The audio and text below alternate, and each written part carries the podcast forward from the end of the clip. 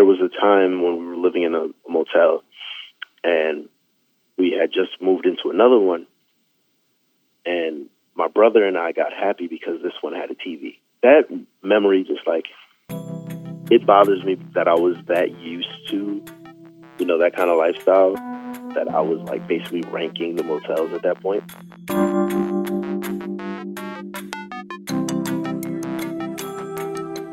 Some of these kids have had to grow up pretty fast. If you know, they've had to take on responsibilities.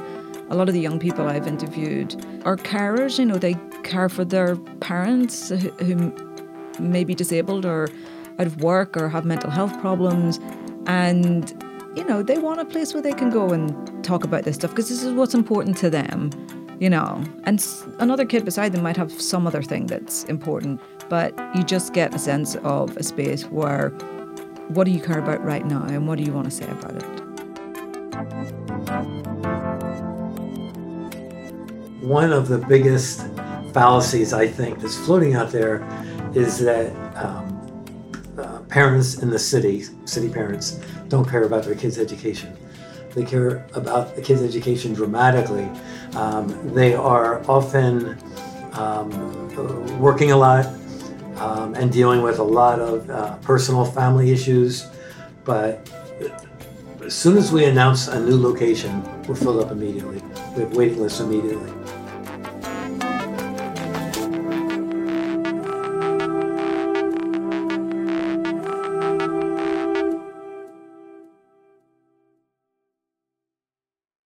these attitudes that we have toward people from poorer backgrounds, um, especially if at some point their family has had to ask for help from the welfare system or had to go to a food bank. You know, there's a there's a an extreme shame and shaming that comes with that. We had left um, Philly when I was when I had just finished third grade because you know my mom had just gotten out of a marriage and she could no longer afford to, you know, pay the mortgage on the house alone. So we ended up moving in with one of her friends, and then that situation didn't turn out as as uh, good as we thought it could. And we ended up moving out of there, and we were kind of just, you know, in and out of uh, shelters and motels, like in Florida. She ended up having a friend that we could move in with back in Philly, and that's why we came back. My name is Richard Trey Jenkins. I live in West Philadelphia, and I started at Mighty Writers, and I go to Harvard now.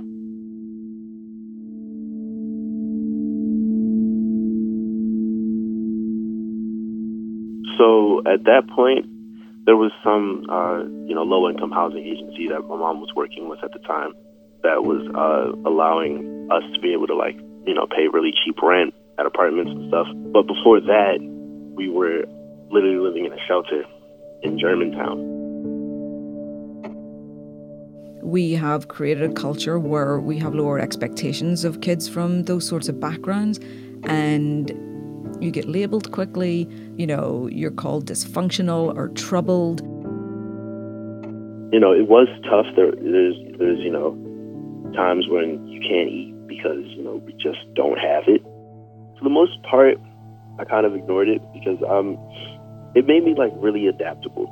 And so I'm I have this thing where like I'm just really good at being able to adjust to whatever the situation is and accept it. So, you know, that could be a good or bad thing. But in this instance it was a good thing because I was able to just, you know, kind of forget all the outside stuff and just live life how it was. By the time I got back to Philly, so, you know, fifth, sixth grade, I started actually thinking, you know, well, what's going to happen, you know, next year or the, the year after. You know, how's how's my family gonna you know keep moving on? Because I started realizing, you know, okay, this isn't normal. You know, my friends out here, um, you know, going back to their houses, and we're going back to a shelter.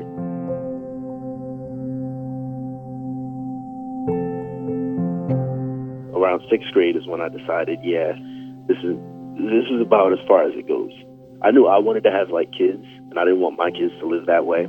At that point, I just kind of made my entire like life being about doing super well in school so that I could earn enough money to take care of myself and my mom. the common narrative is that well you're not working hard. If you were working hard enough, then your kids would be doing fine and you'd be doing fine. But actually, if you're working 16 hours a day and two jobs, how much time have you got to read right. stories to your kids and right. to, to do this for yeah. them? That up by the bootstraps narrative is one that we hear a lot and um, it, it holds no meaning for me, you know. One of the biggest fallacies I think that's floating out there is that um, uh, parents in the city, city parents, don't care about their kids' education. They care about the kids' education dramatically.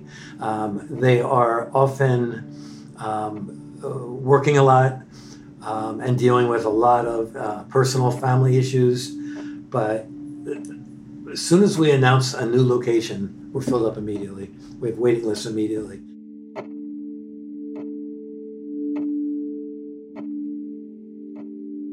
I just moved in the neighborhood, actually just a few blocks away, and my mother was looking for something for me to do after school because up until that point, I kind of just stayed in the house.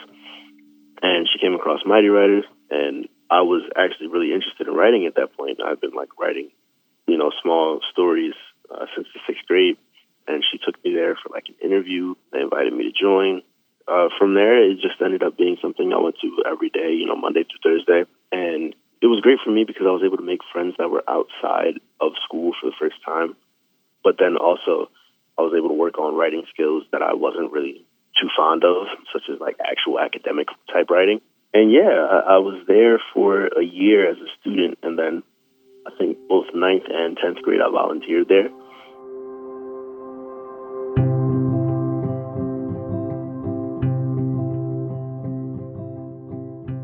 When the kids get to the point where they're writing, they're putting things together, what kinds of stories do they want to write? Um, what kinds of topics do they are they drawn to? And are there some of those subjects that are, you know, difficult for them to talk about, like their circumstance? Because we all talk about our own circumstances. So. Right. I started uh, writing short stories in the sixth grade. It was action stories it, it was fun for me though because you know I started in sixth grade and I ended up like having my friends read them out of a little notebook that I was writing them in, and they like loved that, and they would like be pressuring me to write another chapter or whatever. The story that I started writing that year, it was called Ricky Nine.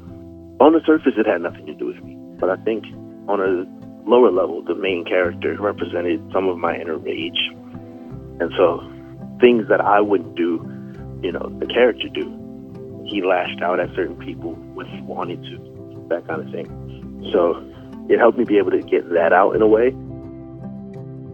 Because I was able to get out my anger in this, you know, kind of mellow way, I was able to like keep those feelings down as I as I pressed forward.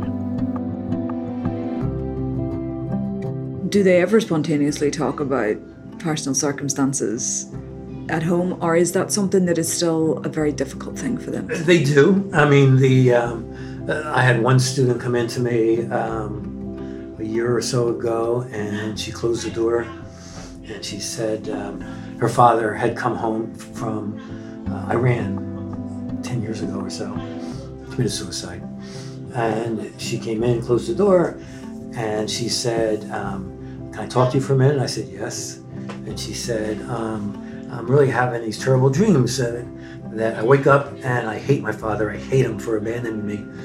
And the very next day, I'll wake up and I miss him so much. I love him so much. And she, she said, Is that normal? I said, It's normal as it gets, right? So the fact that she was able to articulate all that and, and have clarity about it, I think was wonderful, you know. While I was there, I kind of felt like I was sort of a mentor in some ways. It kind of helped me feel like I had some sort of greater importance. Uh, we really believe that if you can get kids to think clearly and write with clarity and begin to express themselves, you can start to turn them around. You can see self esteem start to change, you can see their personalities change, and they begin to think that there's a road to success here.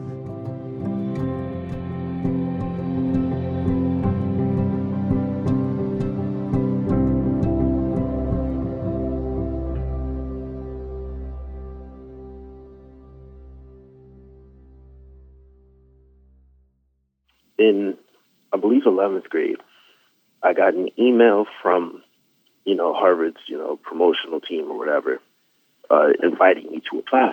And so, you know, I was showing it to all my friends and everybody celebrating, like, oh, this guy is actually, you know, smart, this, that, and third. Although, you know, my merits were good comparatively speaking when it came to Philly, you know, there's people from way better school systems that just do so much better because they've had this opportunity, you know, that kind of thing.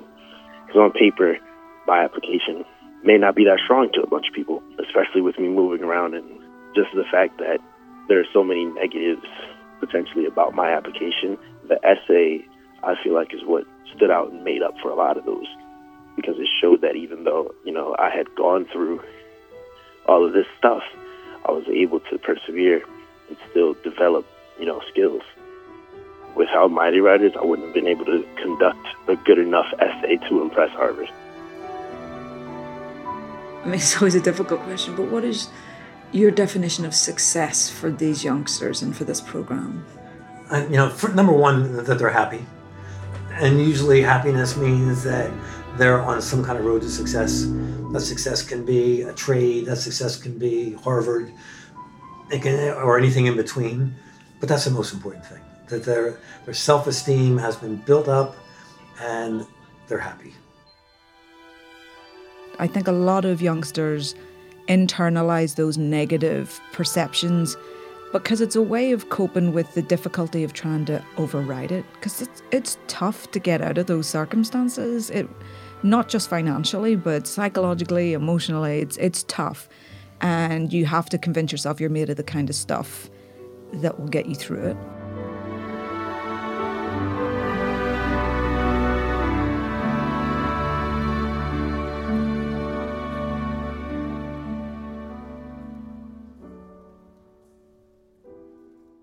you always make assumptions. You make assumptions every day.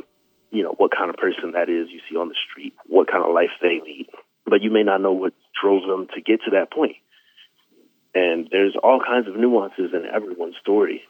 You know, if you don't understand someone like they should be understood, then you'll just live on the assumptions you already made about them.